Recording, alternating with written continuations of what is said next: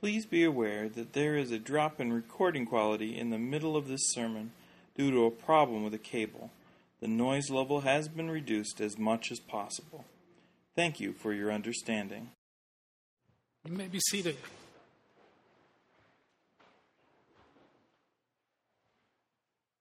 I didn't ask Pastor West this in the first service, but are the Krispy Kremes, is that still part of the? I'm going to come, I think. I'll be there for that. It is great to see you all. I just want to bring you great greetings from the other 32 Wesleyan churches here in Western New York. They're all kind of busy right now and doing services, but uh, it's so great to be here, and I'm sure they would be trying to tell you keep it up, keep doing what you're doing. God is blessing and continuing to bless in community after community, and our prayer is that He'll just continue to help us to know how to reach out to other areas, other communities plant more churches, and certainly help the ones that we have, and then even reach clear around the world. What a great thing. My wife is with me this morning, and if you get a chance, you want to be sure and say hi to Lynn. Um, and I hope I get a chance to speak to you as well. If you turn in your uh, bulletin, there's a little half sheet there that uh, has Mark chapter 6 at the top of it. And that's always a great sheet because you know when the speaker's done when that's all filled out. And so you'll have that for you, which is a good thing. Pastor Wes read Mark chapter 6, 1 through 6. And this message is basically uh, talking about the hometown crowd and how not to hinder God. Is that coming up on there? It is. Good.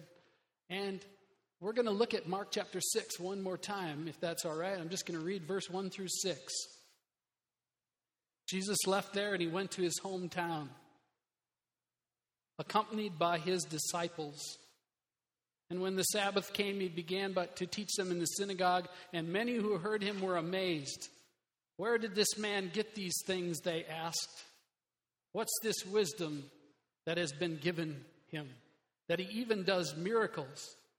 Isn't this the carpenter? Isn't this Mary's son and the brother of James and Joseph and Judas and Simon? And aren't his sisters here with us? And they took offense at him. And Jesus said to them, Only in his hometown, among his relatives, and in his own house is a prophet without honor. And he could not do any miracles there except lay his hands on a few sick people and heal them. And he was amazed at their lack of faith. Jesus gets to go back to Nazareth his hometown. He's a hometown boy, and this is the hometown crowd. And when I think of this passage, or when I began to think of this passage, a couple of questions came uh, almost immediately. And if you show that, that's actually what Nazareth looks like. It, it, or it looked like in Jesus' day. There's a part of this right below a hospital, I guess, in Nazareth. And it's the old town. And the two questions that that I had when Jesus returned to his hometown were number one, what kind of uh, thoughts or what kind of things was Jesus thinking when he returned to Nazareth? Was his return a successful one? And then the second question was what was Nazareth able to do that no other town was able to do to Jesus? No other town was able to do what Nazareth did. Well, let's answer the first one. The first one, really, I think Jesus was excited to go back to his hometown. I think it was exciting for him to share with people that he had always shared with. I certainly have gone back to my hometown and preached, and that is an amazing thing to go back and stand and preach to people that know you very, very, very well. They know all your family, but they particularly know you. In fact, they shushed you on many an occasion. Some have diapered you. And there you are preaching to them the very word of God. What an amazing thing. So I'm sure Jesus was fairly excited to go back and he was going to reveal something to them that he had not yet done. And so all this excitement, but in verse 4, just before verse 4, it says, they took offense at him. And he was not able to do any miracles there except lay his hands on a few sick people. And the last part of that says, he was amazed. He was amazed at their lack of faith. So, no, I don't think it was a very successful trip at Nazareth. They hindered him greatly. And that takes us to the second question or answers it. What was Nazareth able to do that no other, no other town was able to do to Jesus? They stopped him cold. They put the kibosh on the Messiah. He could do no miracles there. That's sad to hinder God that way. And as I looked at that and thought about that, I, I certainly don't want to. I bet you don't want to. And, and so that brought up some other uh, questions that just kind of helped me understand some things. And I began to switch the slide. What's caused them to do this? What's what what's uh, them so cold? And the second set up, let's put those next two up. What was the problem and where was the fault? Now, I'm a pretty systematic person. Some of you who've gotten to know me over the years, I've been here eight years as your district superintendent, and I've served on some boards with many of you. Pretty common, pretty straightforward kind of person. And so, what I wanted to do in this, because they hindered Christ's soul at Nazareth, I wanted to know whose fault was it. And I began to wonder uh, just exactly who it was. And I, before you put the next slide, I basically was asking three questions. Was it the problem? Was the problem with the man? So we're going to look at Jesus. Was the problem with the message? What he said, or was the problem with the people? The people was it their fault? So I looked at those three because basically those were the players in this scripture. So let's bring up the first one. The first one is the man, Jesus himself. Now, I'm going to look at that, and you may want to back up just a few rows because I never know if any uh, lightning bolts will strike when we look at Christ. But so far they haven't. At least my hair is still somewhat red.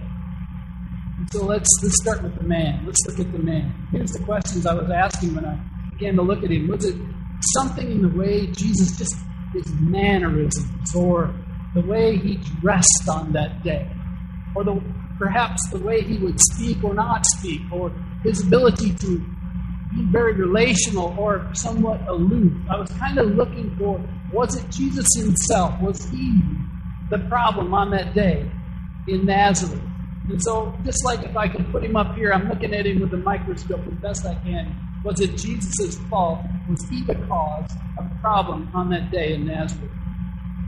Well, it didn't take me long, and there's a couple verses that I'm going to read that really help me understand some things about Jesus. Let's go to First Colossians, or to Colossians, excuse me, chapter 1, verse 15 through 19. He is the image of the invisible God. Now, this is describing Christ here. He is the image of the invisible God, the firstborn over all creation. For by him, or by Jesus, all things were created, things in heaven and on earth, visible and invisible, whether they were thrones or powers or rulers or authorities, all things were created by Jesus and for Jesus. He is before all things, and in, in him all things, all things hold together. And Jesus is the head of the body, the church. He is the beginning and the firstborn from among the dead, so that in everything, in absolutely everything, he might have the supremacy. And then verse 19, just an incredible scripture. For God, God is pleased to have all of his fullness dwell in Jesus. Now, if you were reading Colossians and you just go on down the page a little farther. Colossians chapter 2, verse 9. Just one small sentence, but it's so great, and it's right on the heels of verse 19 of chapter 1. For in Christ, for in this one, in Jesus, all the fullness, all of it, all the fullness of the deity lives in bodily form. When I read those passages, it did not take me long. I remember I'm up here looking at Jesus. and I was looking at was he the problem? Was it something he said, something the way he dressed? Was it some kind of thing in his general appearance or his personhood? And then I read those verses. I mean, I read verses that talk about God and about God being here on this earth in the person of Jesus. And it was not hard for me to take Jesus and kind of set him off to the side. It wasn't really with him. In fact, I've said this in many a church here. I really don't think Jesus was a nerd. You? Not when you read those verses. So he wasn't the problem. So let's go to the next one. Could be what he said on that day, his message. You know, Jesus was a fiery speaker. He could tell the Pharisees that they were whitewashed tombs or dead men's bones. He had the ability to kind of just zero in and say what a person needed. He, he told the woman at the well that, that she had had many husbands and now she needed to settle down. Jesus had an amazing way to speak, and so I began to wonder, I'm putting his message up now. Maybe it was what he said. And it's interesting. I, I just basically, it's in Luke chapter 4. This is what he said on that day. The scroll of the prophet Isaiah was handed to him. In unrolling it, he found the place where it is written, The Spirit of the Lord is in me, because he has anointed me to preach good news to the poor. He has sent me to proclaim freedom for the prisoners and recovery of sight for the blind, to release the oppressed, to proclaim the year of the Lord's favor. Now, let me just help you with that. We're going to keep reading, but let me just help you with that for a second. Jesus, the hometown boy, is in his hometown synagogue, and they hand him this scroll, which he probably asked them to hand to him, and it's the scroll of Isaiah. And he reads a scripture that everyone in that hometown synagogue, who were Jewish people, would know that this is a scripture, a messianic that was about the anointed one, the one that was to come, the one they had been waiting for and crying out for, the one God would send to save them. He's reading about Messiah. And so we'll pick it up from there. Then he rolled up the scroll, he gave it back to the attendant, and he sat down. The eyes of everyone in the synagogue were fastened on him. I bet they were. And he began by saying to them, Today, right here, right now, in this place, in Nazareth, right now at this very moment, right now as I'm speaking, right now, today, in this uh, this scripture, this very one, this one I just read from, from Isaiah, this messianic scripture, right now, right here, is fulfilled. It's fulfilled in your hearing. What is Jesus claiming? What is Jesus proclaiming here? Now, you remember I was kind of left wondering what his message caused the problem. And when I read that, I really began to wonder. Jesus is basically telling this Jewish group, his hometown, that he's the Messiah. I bet their necks went down and their hearts got tough. But if you read just a little further, in fact, just one more verse, Luke chapter 4, 22. All spoke well of him and were amazed at the gracious words that came from his lips. And then they go on talking about his family. Isn't this Joseph? That's Luke 4.22. Look at Mark 6 2. We read it at the beginning several times. We've read this. Listen. When the Sabbath came, he began to teach in the synagogue, and many who heard him were amazed. Where did this man get these things? They asked. What's this wisdom that's been given him that he even does miracles? Now remember, I'm sitting there wondering if it's a message, and I think it led to it.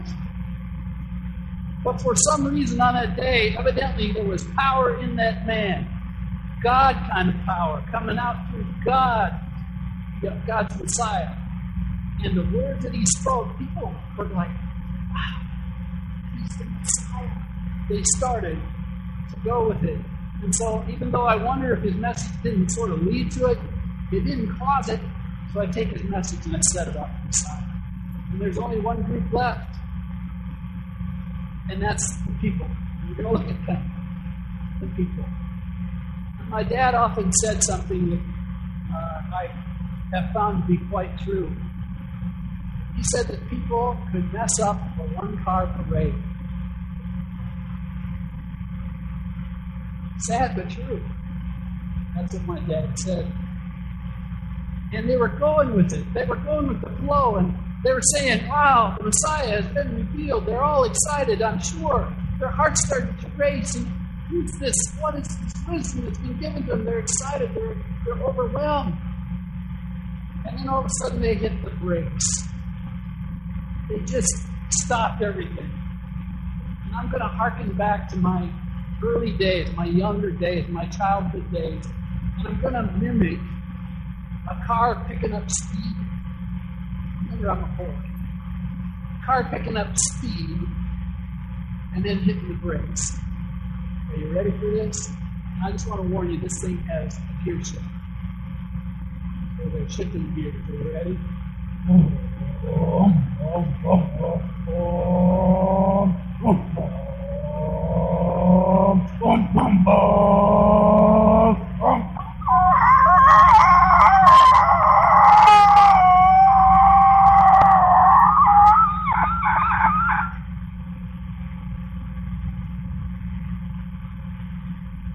They hit the brakes. That's what they did in Nazareth. They hit the brakes. Let me just share some problems that I saw in this passage of what they did, how they hit the brakes. They're going with it. He's the Messiah. In their minds and hearts, he's the Messiah. But all of a sudden, stop, stop the presence. It can't be the Messiah. Hey, they were only familiar with Jesus. Only familiar. The fact that they knew Jesus' family affect the way they received him? Absolutely. All of a sudden, his pedigree gets in the way.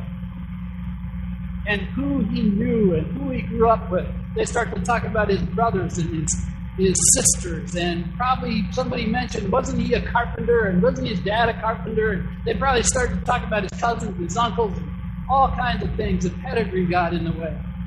And he began to say, he's from here, and all those things. And we knew a lot about him, but did they really know him? Did they really know Jesus? Did they really know the Messiah?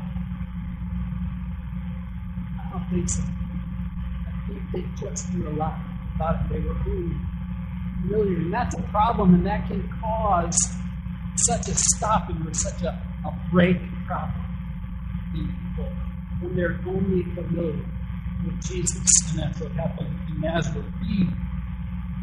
They were too close to Christ. Too close to Christ.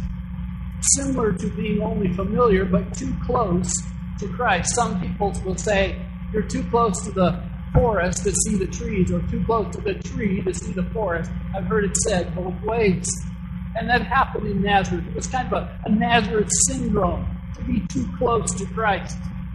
They sort of all of a sudden did what I think happens a lot. They start to psych themselves out.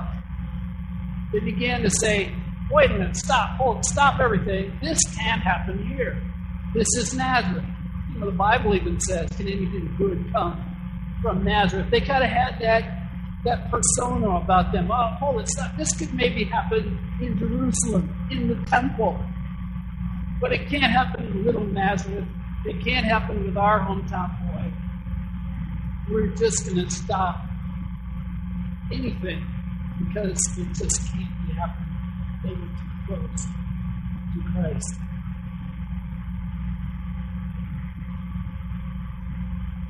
They would not let him be the Christ because they began to see themselves and what was going on there, and it just can't be the place. And then see. Their limited faith could not see beyond his flesh and blood. Their limited faith could not see beyond his flesh and blood. What really stopped Jesus' ministry in Nazareth? What was the one thing that his hometown wouldn't give it? Well, Jesus spells it out pretty clearly in Luke 4 23. You don't need to go there Just listen to this. Surely you will quote this proverb to me.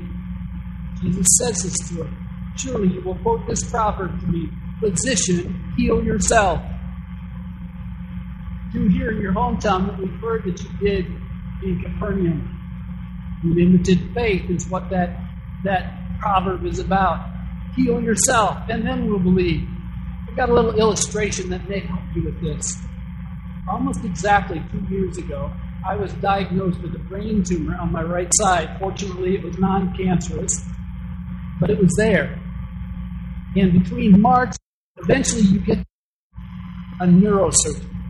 And nobody ever teaches you how to do that, but lots of people say, be sure and pick the right one.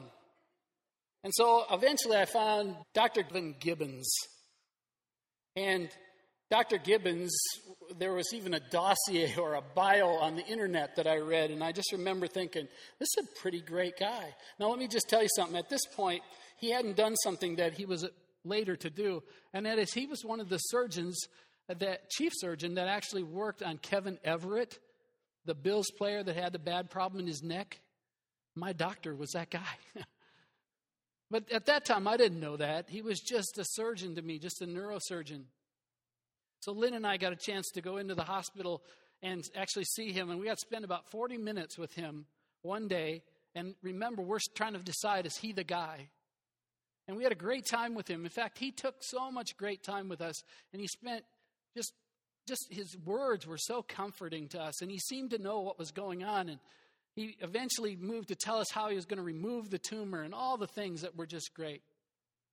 And I was really feeling comfortable and eventually chose him. But just imagine if I would have taken it up a notch. Now, this didn't happen, but imagine if it would have. What if I'd have said to Dr. Gibbons on that day, towards the end of our time, when he's even starting to get out his schedule book, if I'd have said to him, Dr. Gibbons, Lynn and I are really impressed with what we've heard, and we really think that you very likely the person, but we want you to do one more thing, or I want you to do one more thing. I want you to operate on yourself. And I want to watch this operation.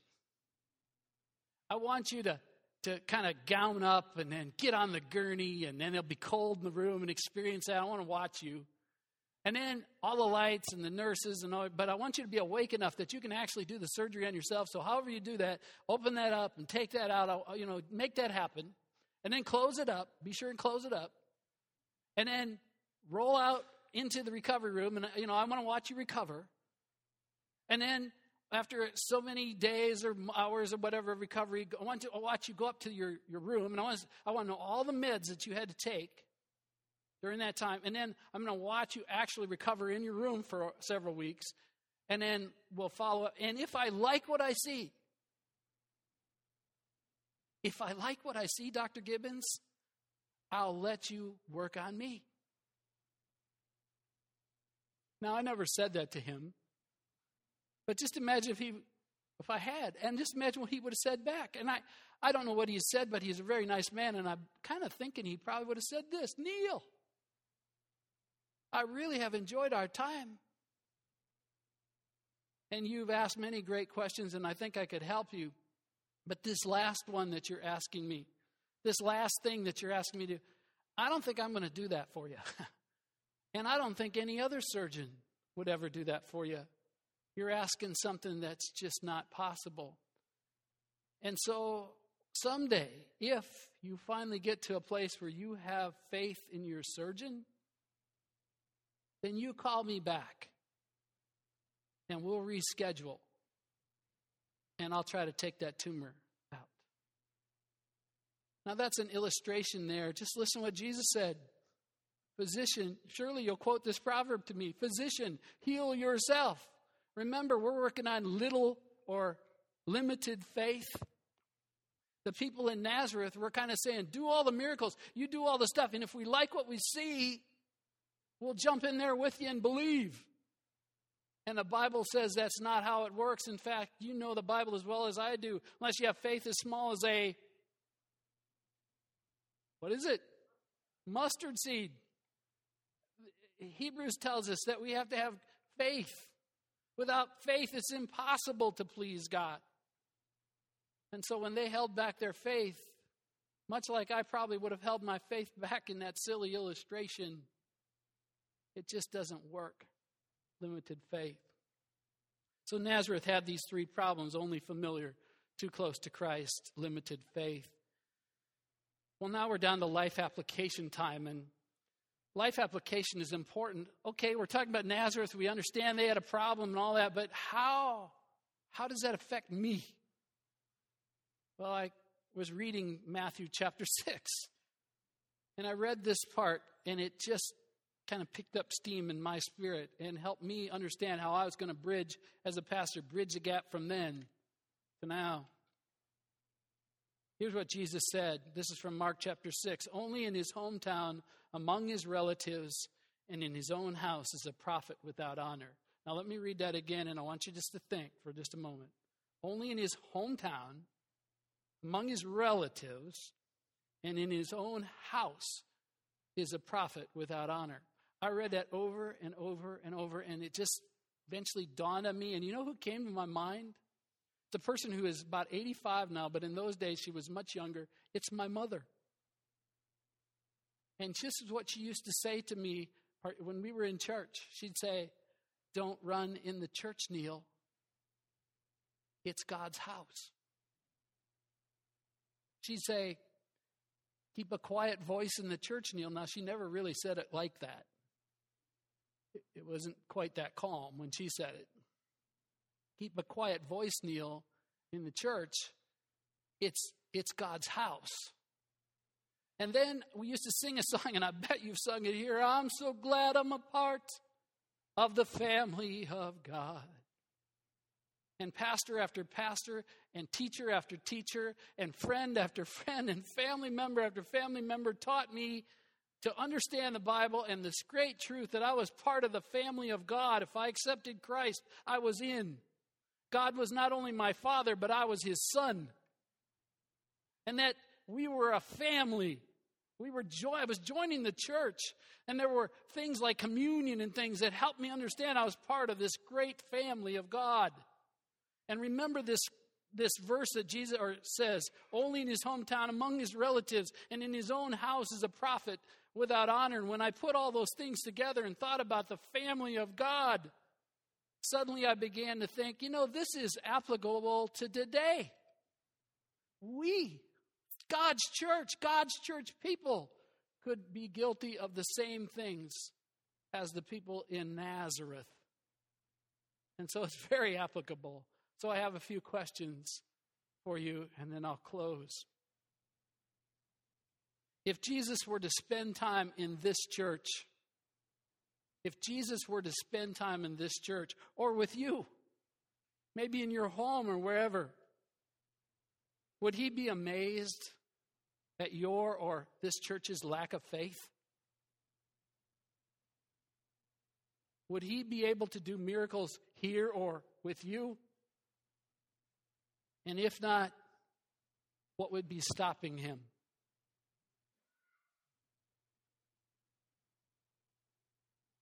Here's another one. And these have to do with being only familiar and too close and limited faith.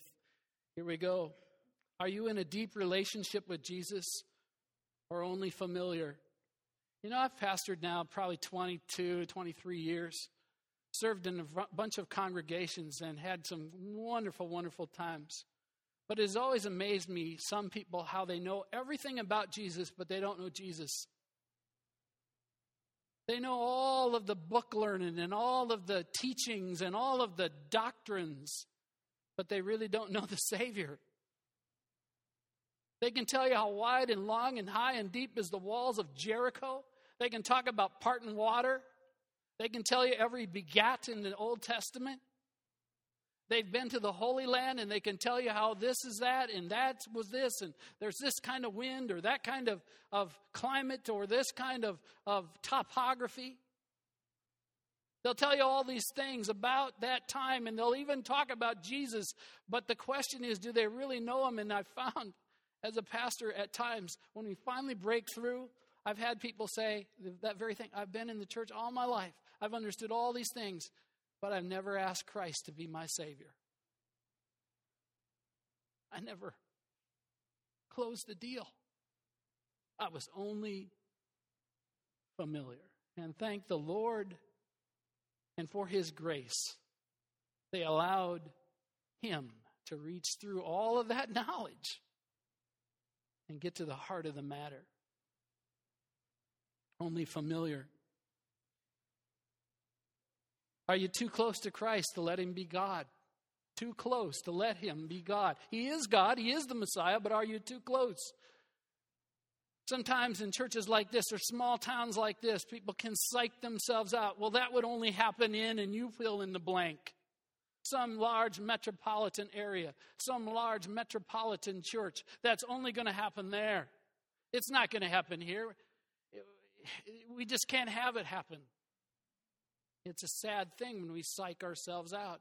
I've had people say, Well, I understand that, that, that God and Jesus can rebuild a marriage or rebuild finances or heal a broken heart. I understand that, but I know he does that, but he'll do it with somebody else, but I don't think he'll ever do it with me. You're limiting God when we do that, aren't we? We have to be careful of that. All I know is God can do anything, all the time, anywhere, with anyone. Amen? Let me say that again. He can do anything, anytime, anywhere with anyone. Amen? He's the Messiah. He's the Messiah. Don't be too close to Christ to miss him and then see limited faith. Can your faith see beyond the flesh and blood of this church, its pastors, and its people, and let Jesus take his rightful place as Messiah in your life? What would happen if you'd really let God be God? What would it take for that to happen to you? He is God, but what would happen if you would let it? I'll just close with an illustration. I had a lady come up to me, it actually was in our East Aurora Wesleyan Church. She's a wonderful lady. Come up to me with big tears in her eyes. She said that was a wonderful message. I really needed that. I think I am I have limited faith. And she told me why. She said, I have a young grandson. And that grandson was five she told me about an illness in this grandson that would take his life. And she said, We have tried everything. And he's just, it's a death sentence.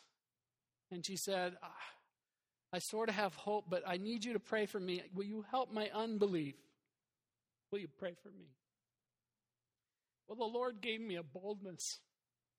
And I said something to her that seemingly, I think, helped her. And I said this, and it's out of my Midwestern farming background. I just said, don't plant him before it's time. And she said, What? and I said, Don't bury this boy before he's dead. Even in your want for help for, and for me to pray for you, just be careful there's faith there. I can pray, and I'll share my faith with you. But you got to have that mustard seed. That's the whole point of this message. And she said, Thank you, I'll receive that. And I need to keep that on my mind. And then I prayed for her. And honestly, I've never heard what happened to that son or grandson. But how easily we psych ourselves out with these things. So I'm going to ask the PowerPoint man to just leave those up. Only familiar, too close, limited faith. And I'm going to ask you to rise with me this morning if any of those, point one, point two, point three, or all three,